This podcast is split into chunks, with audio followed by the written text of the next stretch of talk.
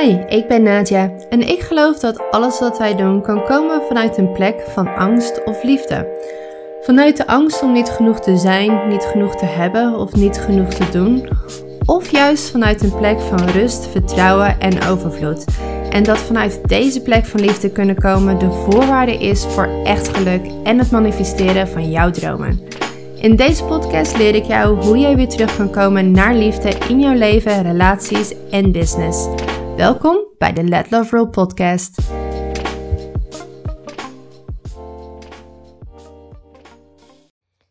Welkom bij een nieuwe episode van de Let Love Roll podcast.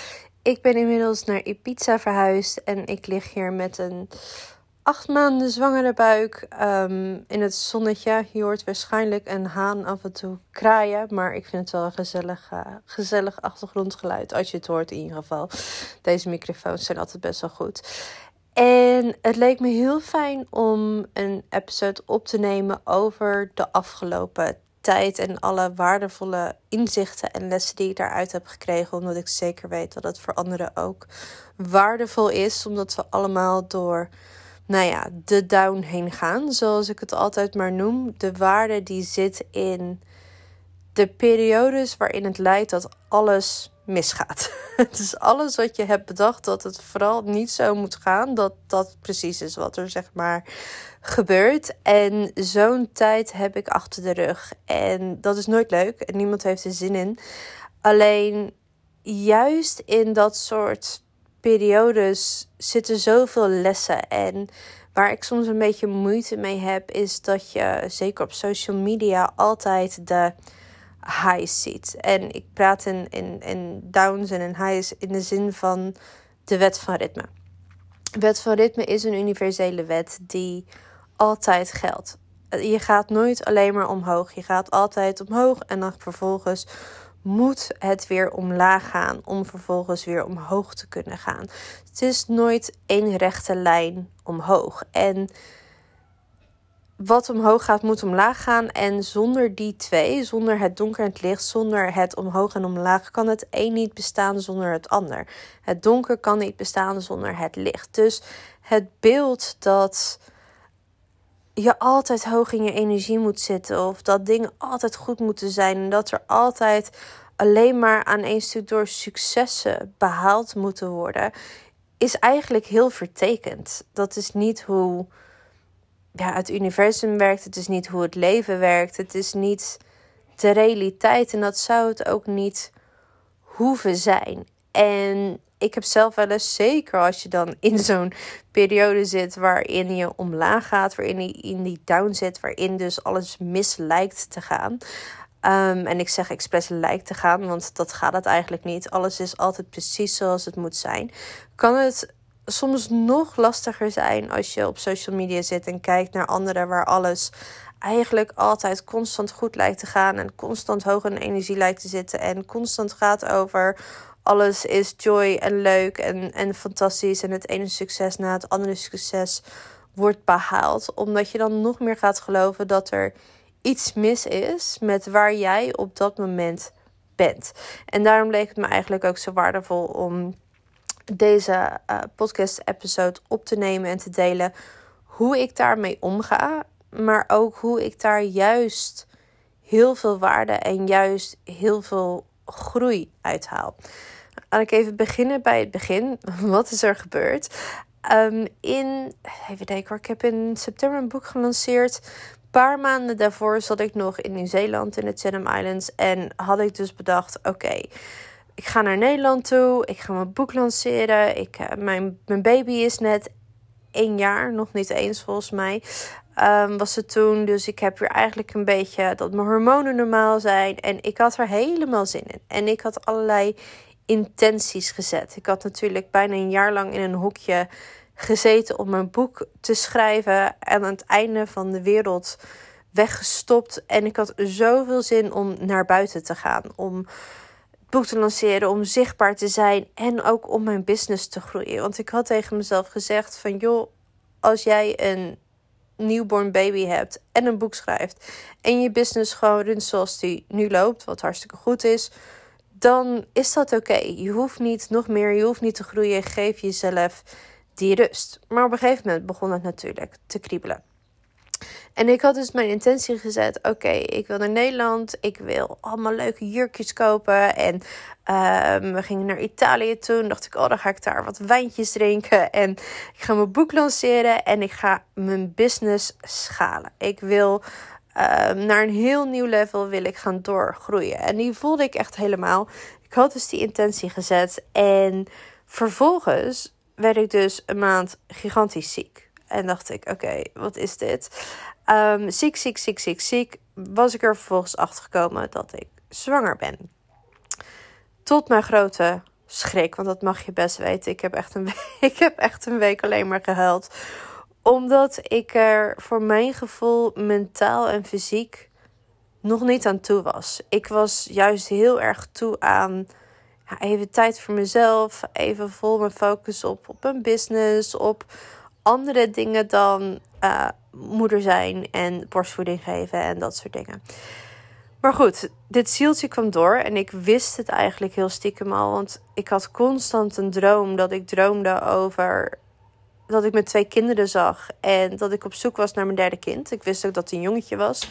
Ik was constant mijn derde kind aan het zoeken en elke keer werd ik wakker en dacht ik: oh god, kan je alsjeblieft nog even wachten? Gewoon nog even een paar jaar wachten. Maar dat kon hij dus niet. Um, en toen ging ik naar Nederland. En in plaats van dat ik eigenlijk had bedacht van... Oké, ik heb al die grote wilde plannen. En ja, die moet ik gewoon nu laten varen. Werd ik heel koppig en dacht ik... Oké, maar dan uh, ga ik dat gewoon nog steeds doen. Maar dan ook zwanger. En dan ook gewoon in een korter tijdsbestek. Want dat moet dan allemaal even gebeuren voordat ik ga bevallen. Had ik bedacht, had mijn hoofd bedacht.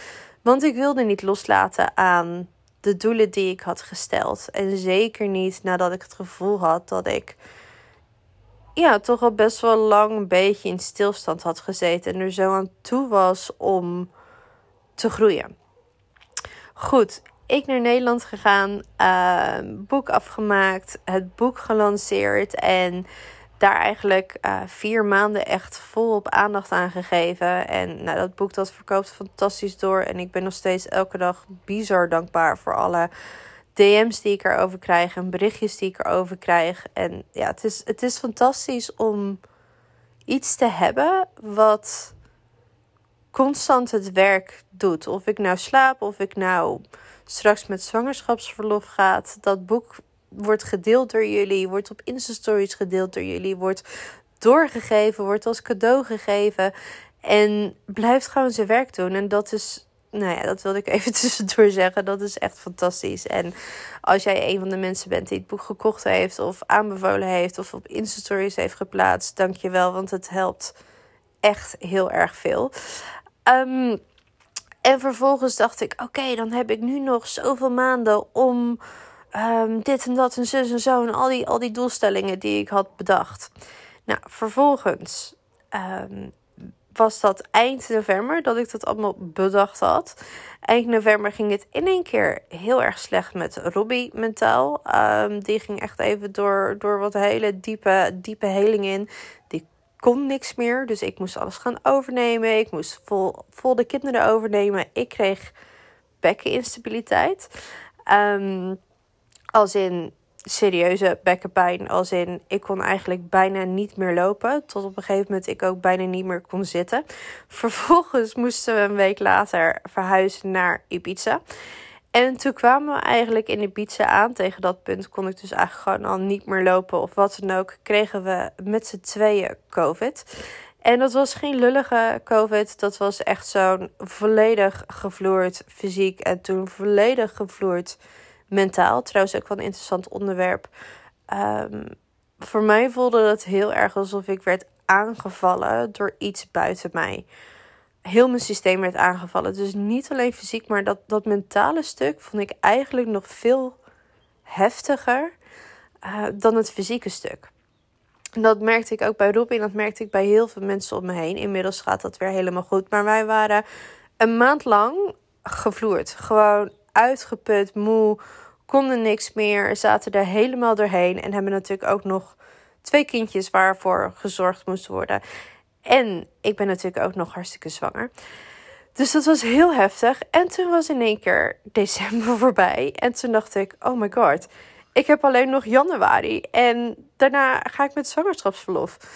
En nou goed, toen ben ik naar Nederland gegaan. En toen werd er ook nog steeds, kan ik dus amper lopen, heb ik alleen maar pijn. En ben ik gewoon op dit moment, eerlijk is eerlijk, hartstikke moe. Mijn hele systeem zegt, je moet rusten, je moet rusten, je moet rusten. Toen was ik toch nog even heel eigenwijs en dacht ik, ja, nee, maar ik ga deze maand nog even al die doelen halen die ik de afgelopen maanden dus niet heb gehaald. En de komende maanden ook niet kan halen. En toen um, kwam ik terug in Ibiza na een weekje Nederland. En toen probeerde er een man, een heel bizar verhaal, een man in te dringen in ons huis. Terwijl ik alleen thuis was met de kinderen en Robbie 30 minuten van mij vandaan was.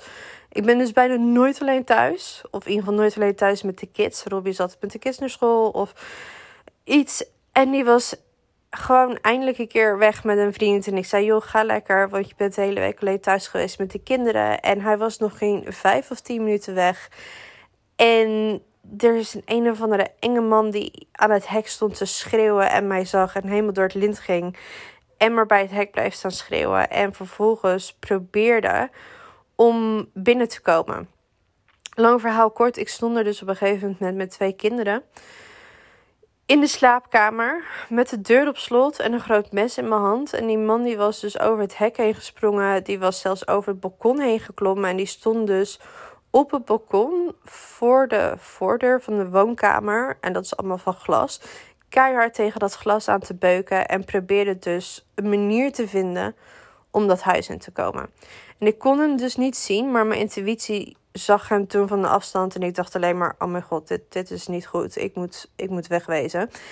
En ik belde Robbie toen weer. Ik had hem al gebeld van er staat een enge gekke vent, die moet naar huis komen. En ik belde hem weer toen hij dus probeerde het huis binnen te komen.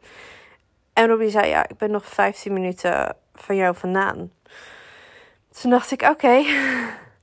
Of deze man komt binnen vijf minuten het huis in en ik weet niet wat er dan gaat gebeuren. Dan moet ik misschien vechten voor mijn leven. Maar ik heb ook nog een kindje in mijn buik. Of Robbie komt op tijd thuis. Of ik weet niet wat er gaat gebeuren. En het waren echt de langste, meest angstige 15 minuten van mijn leven, denk ik. Want dan besef je toch wel echt dat je een vrouw bent en in een vrouwenlichaam zit. En dat hoe groot mijn mond ook is en hoe stoer ik ook kan doen, ik een babytje in mijn buik draag. En toch niet heel erg veel kans maak tegen een of andere grote geflipte vent. Ik heb toen naar de politie gebeld en echt het meest surreële gesprek ooit gevoerd met een vrouw die natuurlijk amper Engels kon. Met het verhaal, ik ben acht maanden zanger, ik ben hier thuis, ik sta in de kamer. Er probeert een man het huis binnen te komen en ik heb mijn twee kinderen hier naast me. En ik ben alleen thuis. Kunnen jullie alsjeblieft heel snel komen? En wij zitten in de bergen, dus het duurt sowieso minimaal 5 minuten voordat, 15 minuten voordat iemand hier kan komen. Dat wist ik. En toen had ik opgehangen. Toen was er eigenlijk niks meer wat ik kon doen behalve daar staan en gebedjes zeggen en me voorbereiden op wat er ging komen. Gelukkig hoorde ik Ruby thuiskomen. Die heeft die man gelijk platgelegd. En toen ben ik de kamer uitgerend en gegild dat de politie eraan kwam. Gelukkig kwam vijf minuten later de politie. Het was ook echt een hele, hele, hele enge vent. Ik weet nog steeds niet wat hij wilde. Ik weet nog steeds niet wat de hel zijn, zijn deal was. Maar ik had wel gelijk het gevoel: oké, dit gebeurt niet voor niks. Dit is absurd. Zoiets gebeurt nooit in pizza. Bizarder nog, het is de tweede keer dat zoiets dergelijks is voorgevallen. Uh, in Bali ben ik ook een keer alleen thuis geweest met Navy. Navy was toen een pasgeboren baby. En toen was er ook een man al in ons huis. Toen zat ik in de slaapkamer. Toen kwam Robbie thuis. Dat was ook uh, geëindigd in een heel bloedbad en een heel gevecht. Uh, ik zou de details besparen. Heel bizar. En nu maak ik het eigenlijk nog een keer mee op het moment dat Robbie niet thuis is. Wat nou ja, amper voorkomt. Dus ik had al heel sterk het gevoel van oké, dit, dit gebeurt met een reden. Hier zit een les in. Maar ik ben vervolgens nog een week in shock geweest. En toen besloten van oké, ik laat even alles vallen. En dat betekent dus dat ik al die doelstellingen, al die ideeën die ik had, waarvan ik ze moest halen en moest doen en die moesten gebeuren in mijn hoofd, dat ik die helemaal moest loslaten. En pas toen ik echt in die nou ja, surrender modus, die overgave kwam van oké, alles zegt dat ik moet rusten, alles zegt dat ik moet loslaten, alles zegt dat ik moet stoppen met vechten. En dan kan ik heel eigenwijs zijn. Laat ik er nu aan toegeven, want ik weet gewoon dat als ik door blijf vechten tegen wat is, tegen wat de bedoeling is, dat ik alleen maar zieker word dat ik alleen maar meer bekkenpijn krijg. Dat ik alleen maar minder kan lopen. Dat misschien zelfs ook consequenties gaat hebben voor de baby. Dus laat ik alles maar vallen. En dat vond ik moeilijk. Maar in die overgave, en ik denk dat dat de eerste les is. De overgave in wat er is. De overgave aan wat de bedoeling is. Het heeft me eigenlijk nu al zo bizar veel gebracht. Ik merkte ook hoe mijn ziel eigenlijk de rust nodig had. En hoe in die rust er zoveel inzichten zijn gekomen en zoveel groei is gekomen. En dat is eigenlijk mijn eerste les, is echt het verschil tussen het in lijn brengen van wat je denkt dat de bedoeling is volgens jouw hoofd of alignment vanuit zielsniveau. Dat zijn twee verschillende dingen. Als ik het heb over alignment, heb ik het eigenlijk altijd over alignment vanuit zielsniveau. Vanuit wat jouw ziel nodig heeft, wat jouw ziel hier komt doen, uh, wat de bedoeling is volgens, ja, maakt mij echt niet uit hoe je het noemt. Source, het universum, de bron, spirit, een hogere intelligentie, geef er een naam aan. Maar ja, ik noem het vaak het universum. Maar degene met waar jij mee co-creëert, waar we allemaal mee co-creëren, het kwantumveld. Die hogere intelligentie weet eigenlijk altijd beter wat voor jou de bedoeling is. Alleen wij hebben dat hoofd, uh, dat ego, dat vaak toch van alles bedenkt. En dat vaak toch uit een vorm van angst komt. Vanuit ik moet dat behalen, want dan. Of dit zie ik bij anderen gebeuren. En uh, dat moet ik zijn of doen om succesvol te zijn. Of als ik dat behaal, dan ben ik pas veilig. Um, dat is hoe het hoort, want dat is wat ik zie. Dus dat is dan wat ik ook moet doen. En alignment gaat voor mij echt over wat de bedoeling is volgens jouw ziel. En dat, daar zit een verschil in. Dat voelt ook heel anders. De een bedenk je echt. En de ander komt letterlijk door. Het, het komt door bij mij in weten, in dromen, in in bij mij een stem die soms doorkomt. Of gewoon iets waar je aandacht eigenlijk constant naartoe getrokken wordt. Of wat toevallig bij jou op je pad komt en waarvan je denkt: ja, ja man, dit is de bedoeling. En soms zijn dingen de bedoeling waarvan je denkt: oh my god, echt nu? Serieus? Alleen dat is ook weer die overgave. Ik heb net een heel tweede boek die eventjes door me heen kwam zetten. Waarvan ik dacht: nee, ga weg. Ga weg, ik ben zwanger. Ik ga mijn zwangerschapsverlof. Zoek het uit. Ik ben nog aan het bijkomen van mijn eerste boek. Maar ik weet ook, dit is, dit is Seals Alignment. Dit is ook vaak niet eens wat van mij komt. Of wat mijn hoofd bedacht heeft. Of wat mijn brein doet. Dat komt gewoon door. Omdat het al een onderdeel is van mij. Omdat het al de bedoeling is. En dat is zo'n groot verschil in de keuzes die je maakt. In de stappen die je zet. En hoe dingen voor jou gaan werken. En weet ook dat als dingen niet voor jou werken, en dat betekent niet dat je het gelijk moet opgeven, maar als alles in elkaar stort en mis lijkt te gaan, elke afwijzing is een redirection naar iets wat meer een lijn is voor jou. Dat bepaalde dingen die je soms hebt bedacht, dat die niet per se de bedoeling zijn voor jou. Ik wilde een bepaald businessmodel opzetten en dat was al mijn, mijn doelstellingen die ik had bedacht in januari. En ergens voelde ik, hey, ik heb dit met mijn hoofd bedacht. En ergens voelde ik dat ik weerzin had tegen het plan wat ik zelf had bedacht, dat er een blok op zat. En ik vond zelf dat ik me vooral niet zo moest aanstellen. Maar ik weet ook inmiddels dat als iets niet de bedoeling voor mij is, dus als het niet vanuit die zielsalignment komt, vanuit die, die manifestatie, die co-creatie samen met de bron, dat ik op mijn kop kan gaan staan en keihard kan gaan werken, maar dat het toch niet gaat stromen. Dus ik heb dat allemaal losgelaten en vervolgens gewoon ook weer open gaan staan voor oké, wat wil doorkomen? Wat dus blijkbaar een tweede boek is. Duidelijk niet wat mijn hoofd heeft bedacht. En wat, nou, ik ga daar later een keer over hebben. Echt, het gaat zo bijzonder worden. Ehm, een hele community, een nieuw spiritueel thuis. Um, ja, alles is al in werking gezet. Maar goed, gaat, gaat binnenkort komen. Eerst eventjes deze baby op de wereld zetten. Dus het verschil tussen wat bedenkt je hoofd en wat komt vanuit je ziel. Tweede stuk, wat voor mij echt een les was, was oké, als alles blokkeert, als alles misgaat, maar ook als je fysiek pijn krijgt, wat wil er dan gezien worden? En ik was dus op het punt dat ik gewoon niet eens meer kon lopen. Ik kan nu gelukkig, na een hele hoop heling te hebben gedaan, ehm, wel weer wat lopen, maar ook niet heel erg veel. Als ik heel eerlijk mag zijn, boodschappen doen en zo gaat nog steeds niet.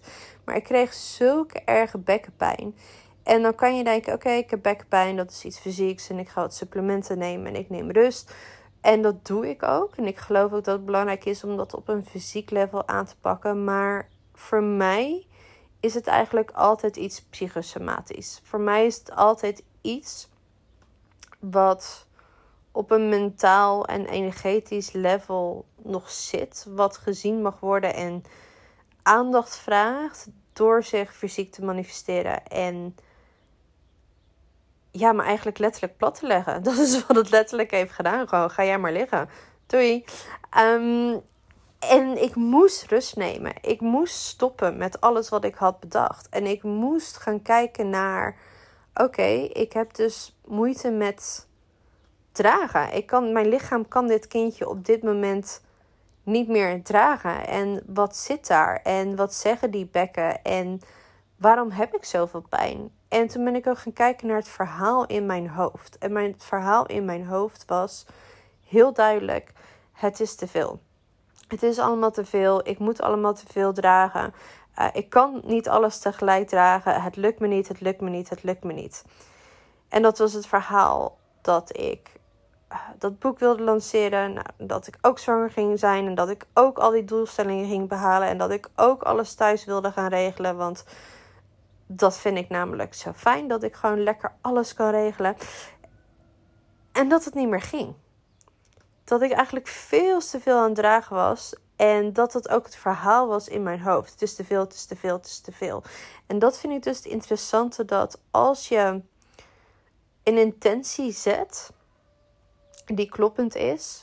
Uh, net zoals ik de intentie heb gezet. hey, ik wil mijn impact vergroten. En daarmee dus mijn business gaan schalen. Want de een kan in dit geval niet zonder het ander dat eigenlijk alles in werking wordt gezet door die hogere kracht om dat te laten gebeuren. Alleen dat het vaak totaal niet is wat jij hebt bedacht. Mijn hoofd bedacht dan, oké, nou dan, hè, dan ga ik dat doen en dan ga ik deze plannen uitvoeren en dan gebeurt dat. En in werkelijkheid moet er eerst dus van alles afgebroken worden in mij om dat te kunnen bewerkstelligen. Dus met het verhaal, het is te veel, het is te veel, het is te veel zou ik nooit kunnen doorgroeien. Maar ik had niet eens door dat ik dat verhaal constant aan mezelf vertelde. En daarin heb ik dus ook heel veel moeten loslaten. Moeten loslaten van wie ik thuis allemaal wilde zijn en wat ik daar allemaal wilde gaan regelen. Veel meer dingen aan Robbie geven en overdragen en vertrouwen. Oké, die kan dat ook gewoon doen. Ik hoef dit allemaal niet te doen. Waarom, waarom denk ik dat ik het allemaal hoef te doen? Ik ben support gaan aannemen in mijn business. Er staat nu in één keer een heel team die de plannen voor na mijn zwangerschapsverlof gaat uitvoeren. En mensen waarvan ik echt denk: oh ja, ik kan gewoon achterover leunen. Zij, zij regelen dit. Dit komt helemaal goed. Ik heb een fijn huis nu in Ibiza waar ik me gedragen voel. Ik heb jullie die het boek delen, dat in mijn gevoel ook voor mij dragen. Dus ik hoef het zelf niet meer te pushen en door te zetten. Ik heb een hele fijne school voor mijn kinderen. Dus ik ben eigenlijk allemaal die gedragenheid gaan regelen.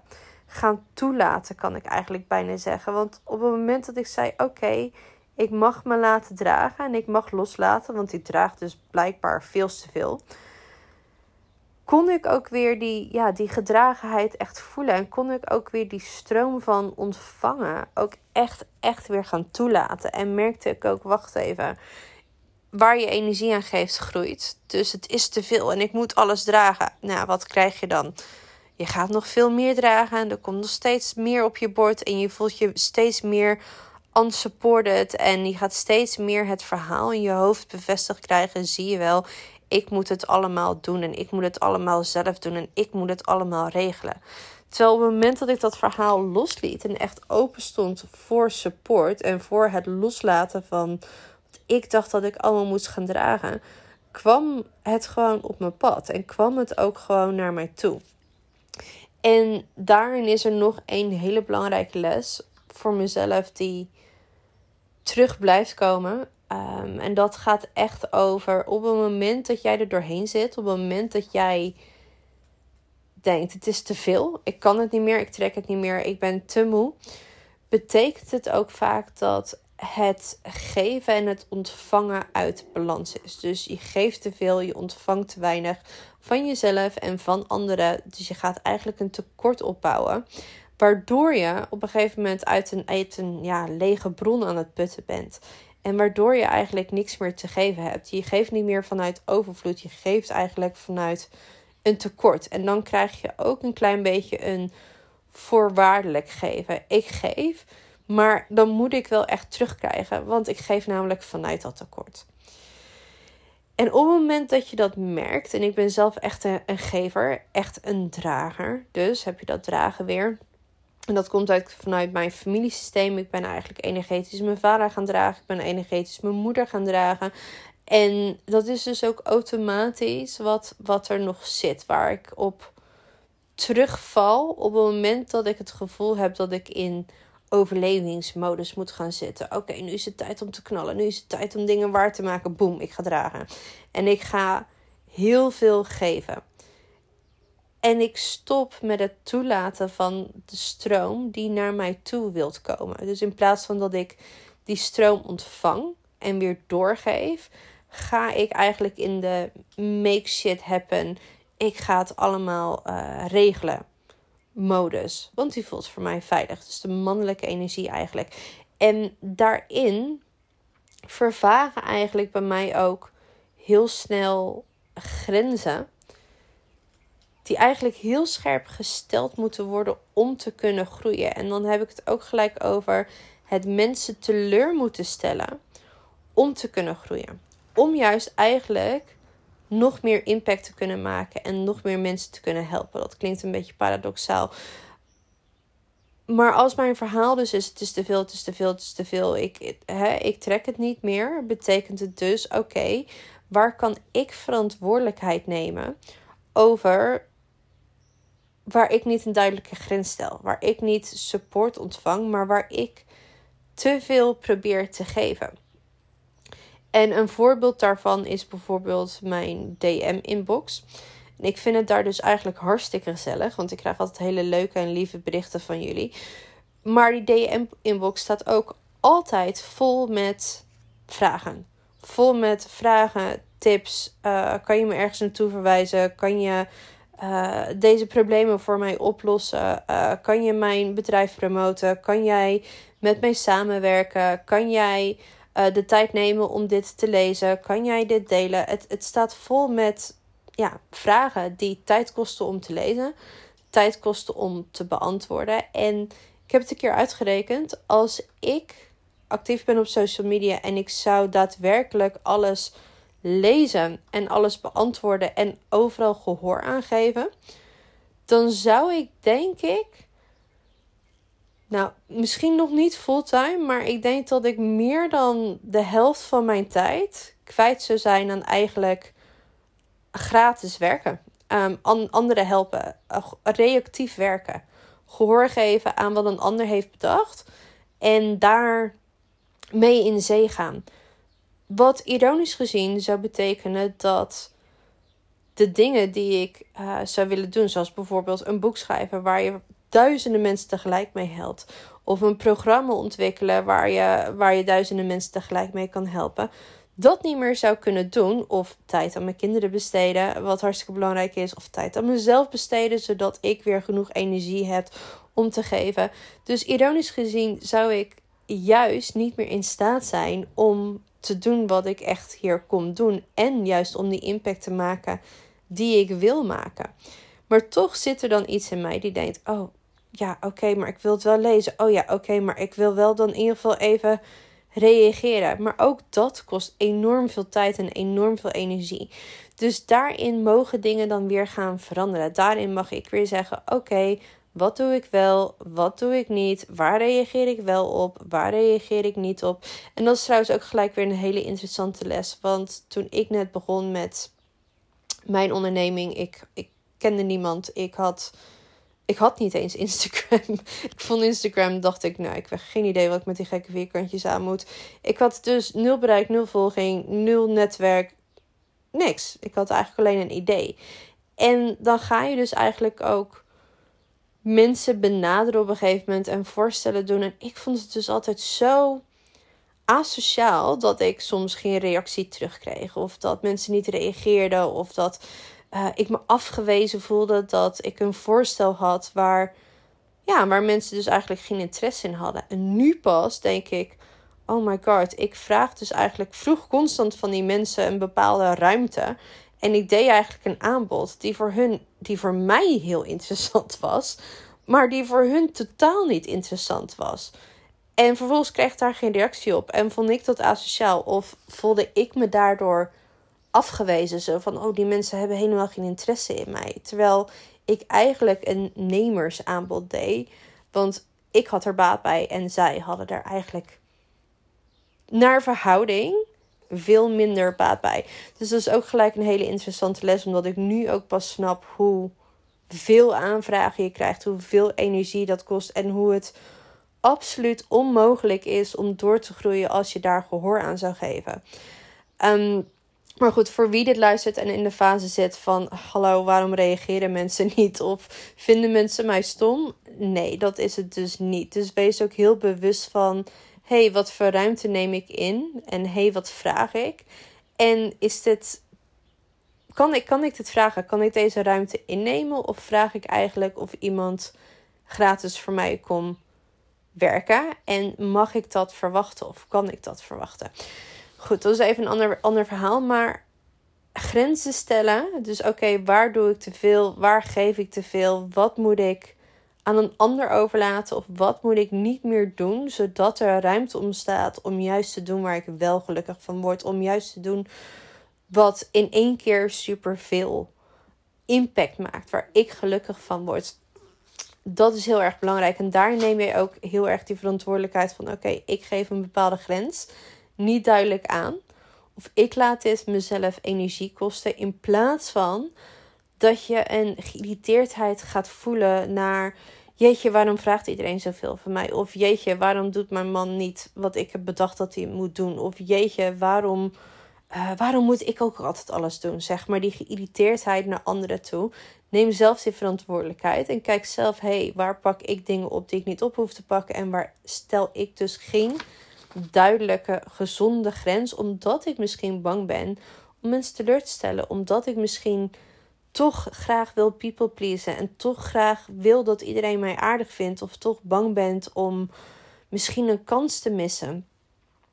En dat eigenlijk het juist onvermijdelijk is dat je mensen teleurstelt op het moment dat je zelf door wilt gaan groeien. En dat is dus eigenlijk ook een klein beetje de kosten van het doorgroeien en een persoonlijk ontwikkelingsproces. En dan kom ik ook gelijk bij ja, de paradox van het leven. Van alles wat we willen, alles waar we naar verlangen, kost iets. En dat is absoluut onvermijdelijk. Nogmaals, zonder die high is er geen low en zonder die low is er geen high. Dus wil je die high, dan moet je ook die low omarmen. Wil je het licht, dan zal je ook ja moeten zeggen tegen donker.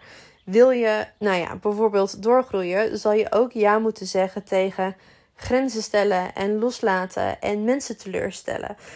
Wil je een, baby baren, zal je ook ja moeten zeggen tegen de pijn en, en het ongemak wat daarbij komt kijken. Wilt, überhaupt vind ik kinderen het beste voorbeeld ooit daarvan. Wil je het geluk wat kinderen brengen, in ieder geval het brengt mij heel veel geluk en heel veel plezier en heel veel liefde, zal je ook ja moeten zeggen tegen ja, de slapeloze nachten die ik al 4,5 jaar heb. En uh, de nappy changes. En je kind die soms vervelend doet af en toe. En alle moeilijkheden die daarbij komen kijken. Als je ja zegt tegen heel veel liefde in je leven. Moet je ook ja zeggen tegen het idee dat, dat je dit allemaal weer kan verliezen. En, en de angst die daarbij komt kijken.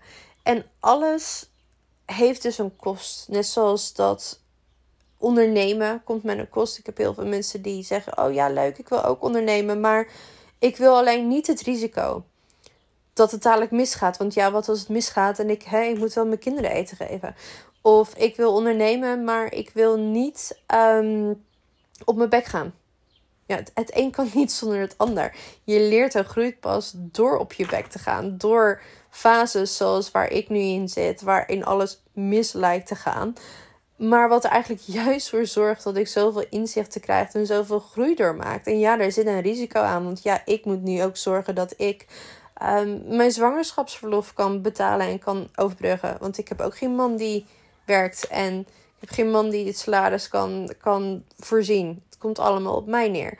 En ik blijf of ik het nou leuk vind of niet, een vrouw. En ik ben degene die deze baby draagt. Ik ben degene die deze baby baart. Ik ben degene die dadelijk deze baby een borst geeft. En dat is de verantwoordelijkheid en het risico die ik moet dragen voor het leven die ik graag wil. Want ik wil graag dat mijn kinderen een ouder hebben die veel thuis is. En ik wil graag dat mijn kind het eerste jaar niet naar een opvang of wat dergelijks uh, hoeft. Want dat is waar ik me prettig bij voel. Maar waar ik dus ook een bepaalde kost voor moet betalen. En waar Robbie dus ook een bepaalde uh, last ja, voor moet dragen. Maar waar we ook heel veel uit krijgen. Namelijk heel veel tijd met onze kinderen. Uh, kinderen die heel blij zijn en die zich heel veilig voelen en heel gehecht voelen.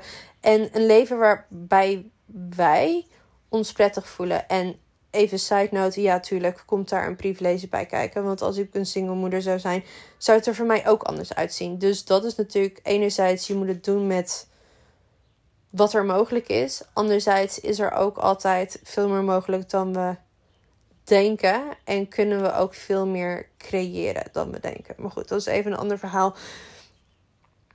Over die paradox. Op het moment dat jij je dus alleen maar focust op wat het kost, wat ik dus aan het doen was, holy shit, ik draag een baby. Ik draag weer een baby. Oh my god, maar ik heb al twee kinderen. Uh, dit had ik niet bedacht. En oh my god, dat, uh, ik wil dat het boek een succes wordt. En oh, ik had ook nog even bedacht dat ik mijn business keer vijf of keer tien wilde laten gaan. En oh shit, dat kan eigenlijk ook nog maar binnen dit tijdsbestek. Want ik ga straks met zwangerschapsverlof. En dat moet allemaal nu gebeuren. En ik was me alleen maar aan het focussen op de kosten. Op wat het mij kostte om dit te doen. En het is te veel, het is te veel, het is te veel. En dan ga je in de weerstand zitten. En je gaat eigenlijk nee zeggen tegen wat je dus niet wilt. Dus de kosten wat komt kijken bij wat je wil, wel wilt. Dus je zegt eigenlijk ook automatisch nee tegen waar je wel naar verlangt. Nogmaals, het een gaat niet zonder het ander.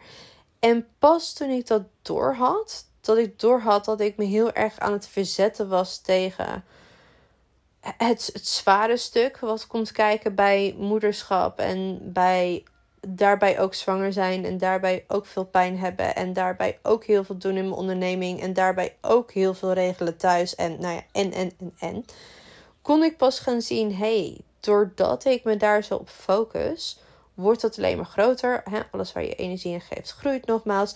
En kon ik ook niet meer zien wat ik allemaal ontving. Ik kon bijvoorbeeld niet meer voelen hoeveel dit kindje in mijn buik mij nu al geeft. Hoeveel wijsheid, hoeveel lessen, hoeveel heling, hoeveel groei. Ik kon alleen maar zien, shit, ik had wat bedacht en dat lukt nu niet meer en het is te veel, dus het kost me te veel. Terwijl op het moment dat ik dat accepteerde en daar niet meer tegen verzette, kon ik pas gaan ontvangen.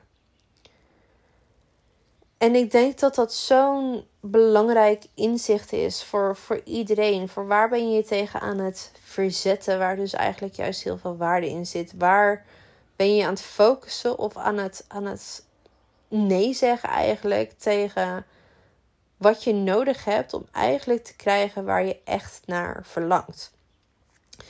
En ik kan nu ook pas echt openstaan voor hoeveel ik ontvang vanuit mijn community. Eh, op, op, op Instagram, op, via de mail, um, via mijn boek. En wat voor bijzonders daar aan het ontstaan is. In plaats van dat ik alleen maar denk: oh my god, dit, dit kost me te veel en ik kan daar niet aan voldoen. Ik kan nu ook weer echt vol genieten van elk dingetje die mijn kinderen doen. De, de, de groei, de lach, de knuffels, de liefde, de geur van hun haar. Alle kleine dingen waar ik dus zelf zo gelukkig van word.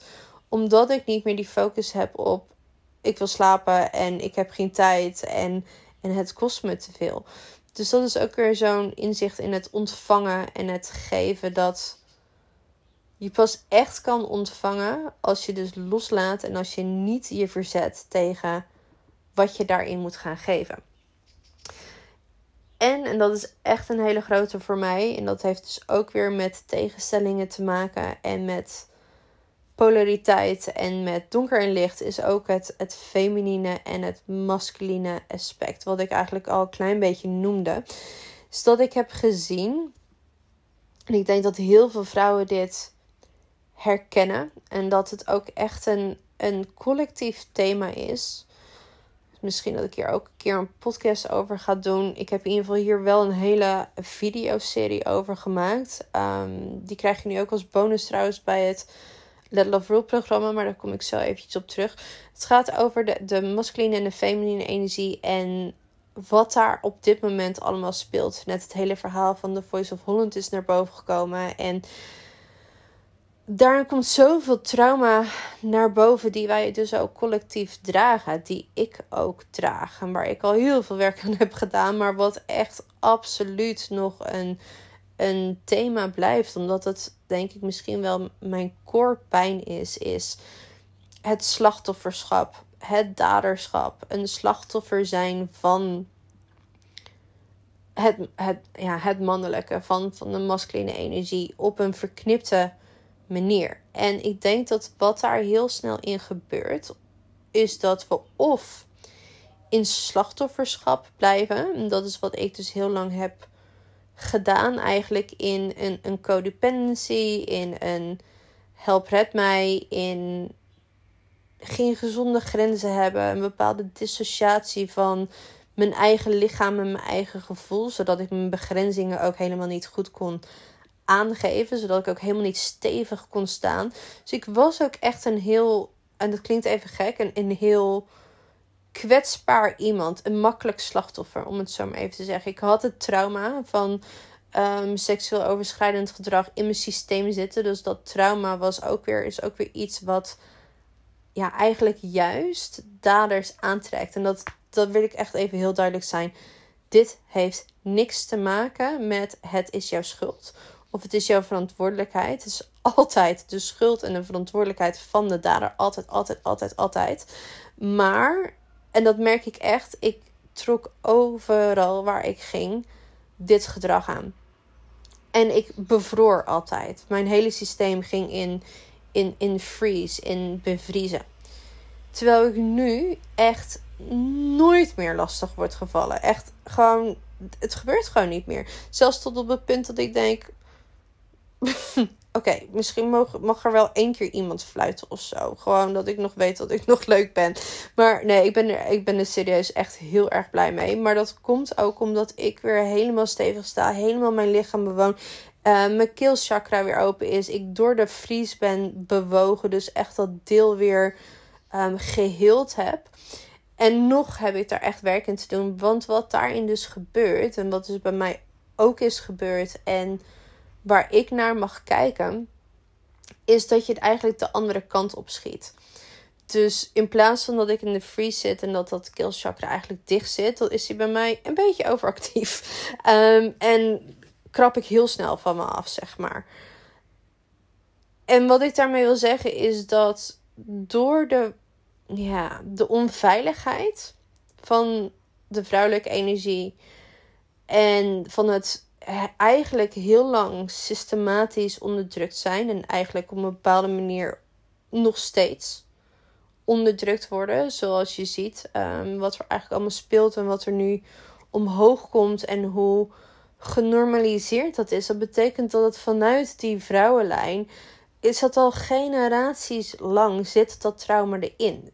Hebben we gedacht dat dat normaal was? Hebben we gedacht dat dat er nou eenmaal bij hoorde? En op een gegeven moment ga je vaak als een soort met van bescherming. In plaats van dat je in dat slachtofferschap en het, het naïeve blijft van ja, eh, een jong meisje. Want die moet zich nog ontwikkelen. En daarom is dat ook zo erg. Want daarom zijn die ook gewoon veel makkelijker een slachtoffer. Want je bent naïef. Je hebt die grenzen nog niet ontdekt. Je voelt je minder. Je voelt je onzeker. Je voelt, nou, er zijn allerlei thema's die daar spelen.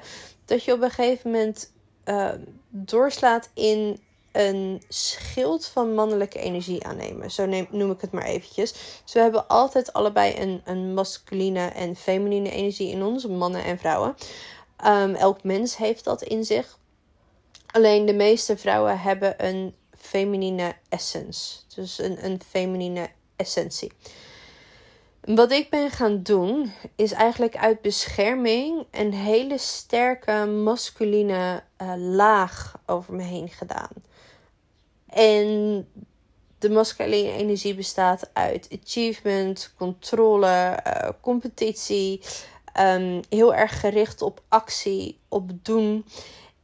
En dat gaf mij het gevoel van veiligheid. Dat gaf mij het gevoel van ik ben in controle. In plaats van dat ik afhankelijk ben of codependent, ben ik van niemand meer afhankelijk. Ik regel het allemaal zelf wel. Um, ik ben superwoman en ik fix het wel en ik doe het wel. Met andere woorden, ik ben alles gaan dragen.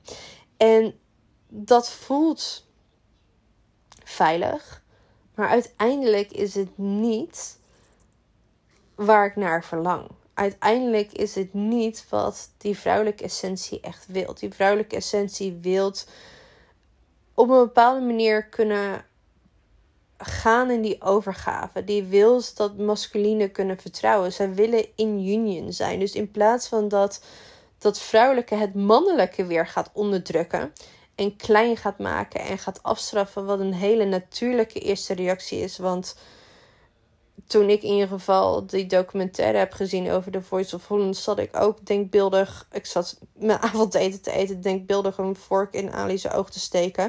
Um, en dat is heel normaal. Die boosheid is ook gezond. Die, die boosheid en die woede, die mag er ook zijn. Alleen wat er daarna vaak gebeurt, is dat we dus zelf in de onderdrukking gaan zitten in de het mannelijke niet meer toe willen laten. In de het mannelijke klein willen maken. Het mannelijke altijd een dader willen maken.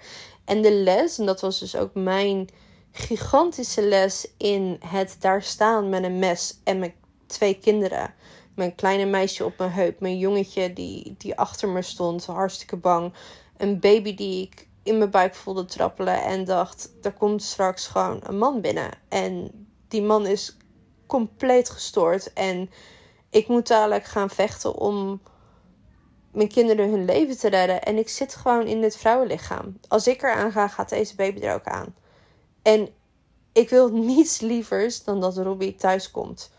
En Robbie die zo gericht, zo snel handelde, actie nam, beslissingen nam, die man platlegde. En die had het zo snel onder controle, voor de tweede keer al dat ik me zo, en dat vind ik dus heel moeilijk, gered voelde.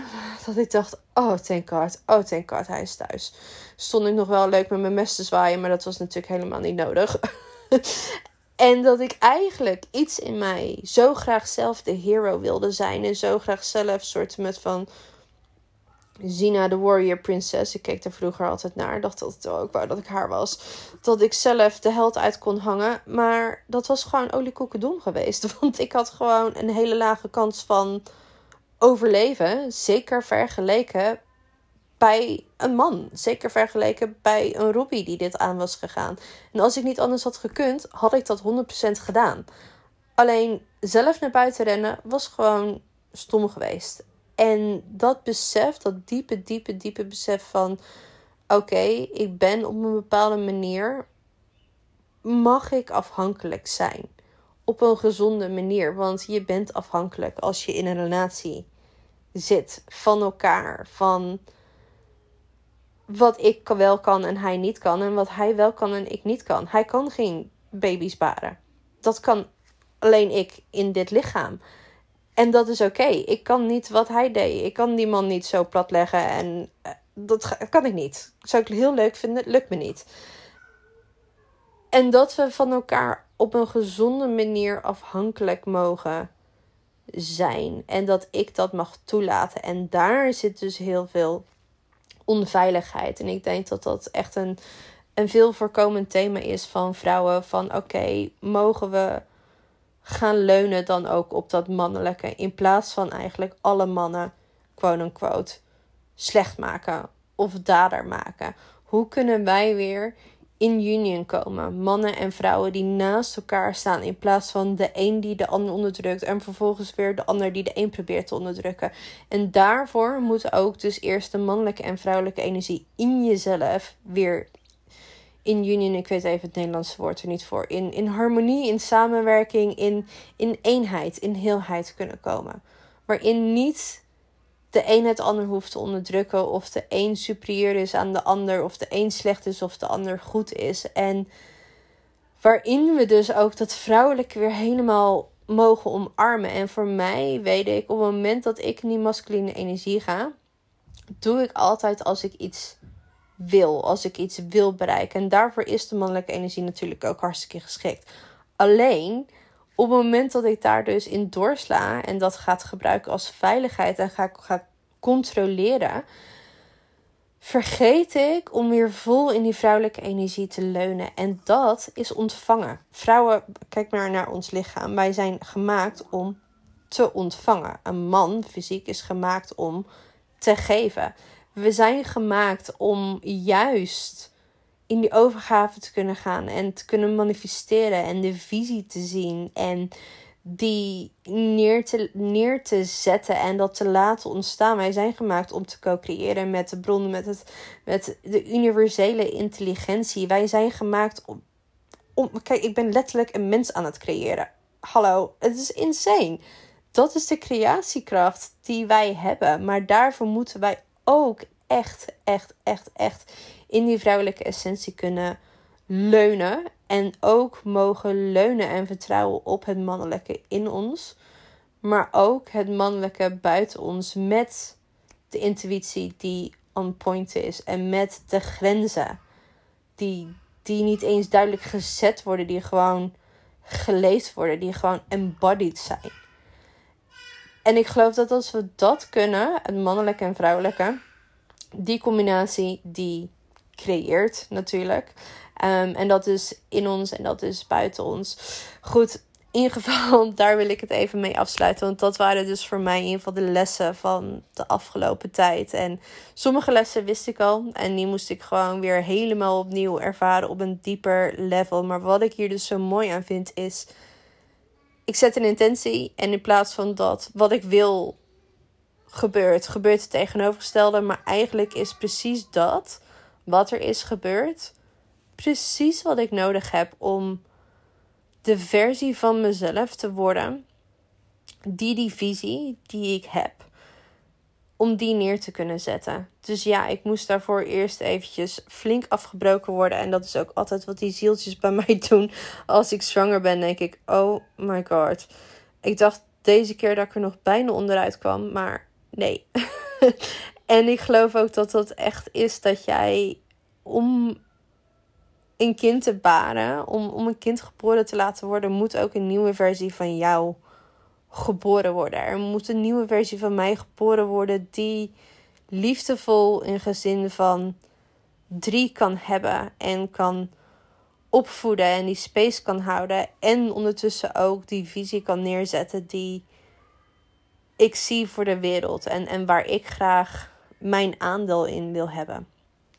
Goed, ik ga het daar langzaam mee afsluiten. Wat ik nog wil achterlaten voordat ik het vergeet is: ik krijg enorm veel één op één aanvragen en die ontvang ik met liefde. Maar ik ben inmiddels gigantisch zwanger en ik ga met zwangerschapsverlof. Dat betekent dat ik tot even denken, juni eigenlijk niet meer echt werk. Dat ik sowieso geen klanten meer aanneem. En ik heb echt een vrij grote wachtlijst voor de 1 op 1. En ik heb straks een extra kindje. Dus dat betekent dat ik ook steeds minder 1 op 1 kan doen. Ook al geniet ik altijd wel heel erg van mijn 1 op 1 sessies. En dat is eigenlijk ook de reden waarom ik het online Let Love programma heb ontwikkeld. En waarom ik die gewoon eigenlijk altijd beschikbaar heb gesteld. Dus die kan je ten alle tijden kopen. Je kan hem nu kopen met sessies. Dat is, dan moet ik het goed zeggen, voor 6 februari. Het is nu 2 februari. Um, en dan krijg je op de 7 februari nog een sessie van mij. En dan krijg je vervolgens nog twee sessies van een hele goede hypnotherapeut. En um, een, een vrouwelijkheidsheling, baarmoederheling, voice release. Dus je krijgt er dan nog drie sessies bij. En de toegang tot het programma hou je altijd. Dus er komt gewoon, wanneer jij hem koopt, komt er een module open. En twee weken later komt de volgende module. Dus je wordt begeleid door het hele proces. Waarin ik jou zou meenemen als je ook met mij één op één sessies zou doen. Natuurlijk is dat anders, want één op één stem ik gewoon eigenlijk intuïtief helemaal op jou af. Maar dit zijn wel alle tools, alle uh, werkboeken. Met elke module krijg je een werkboek. Dat zijn er zes.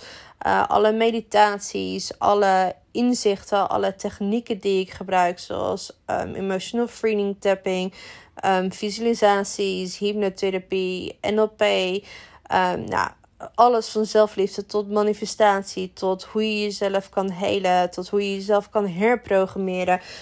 En echt de volle diepte in die dualiteit van joy manifesteren, visualiseren, maar ook echt van oude pijn en oud trauma loslaten. Omdat, nogmaals, het een kan dus niet zonder het ander. Je kan niet het nieuwe willen aannemen zonder eerst het oude los te laten en te helen en te laten gaan en te doorvoelen. Dus het is ook echt een hele hoop embodiment werk. Niet alleen werken met je hoofd en oh, ik denk dit nu en dat ga ik herprogrammeren met mijn hoofd, maar ook echt die lagen dieper zakken naar oké, waar zit dat nog in mijn lichaam? Waar manifesteert zich dat nog? En hoe kan ik via mijn lichaam eigenlijk dat weer los gaan laten, dat gaan doorleven, zodat het kan gaan, zodat er ook die ruimte ontstaat om die nieuwe versie van mezelf aan te gaan nemen. Dus het gaat echt over volledig op een nieuwe tijdlijn kunnen stappen, volledig opruimen, volledig schoonmaken, hele herprogrammeren en vervolgens jezelf helemaal in lijn brengen met jouw zielsmissie. Dus met wat voor jou de bedoeling is. Um, dus nogmaals, tot 6 februari kan je met sessies kopen. En daarna haal ik de sessies eraf, omdat ik lekker met zwangerschapsverlof um, ga. Maar op deze manier kan je wel gelijk toegang krijgen tot het werk. En deze, dit programma zal, zover ik iets anders besluit, ook gewoon voor jullie beschikbaar blijven. En dan ga ik hem daar lekker, lekker mee afsluiten. En ik zal de link daarvan ook gelijk eventjes in de show notes zetten.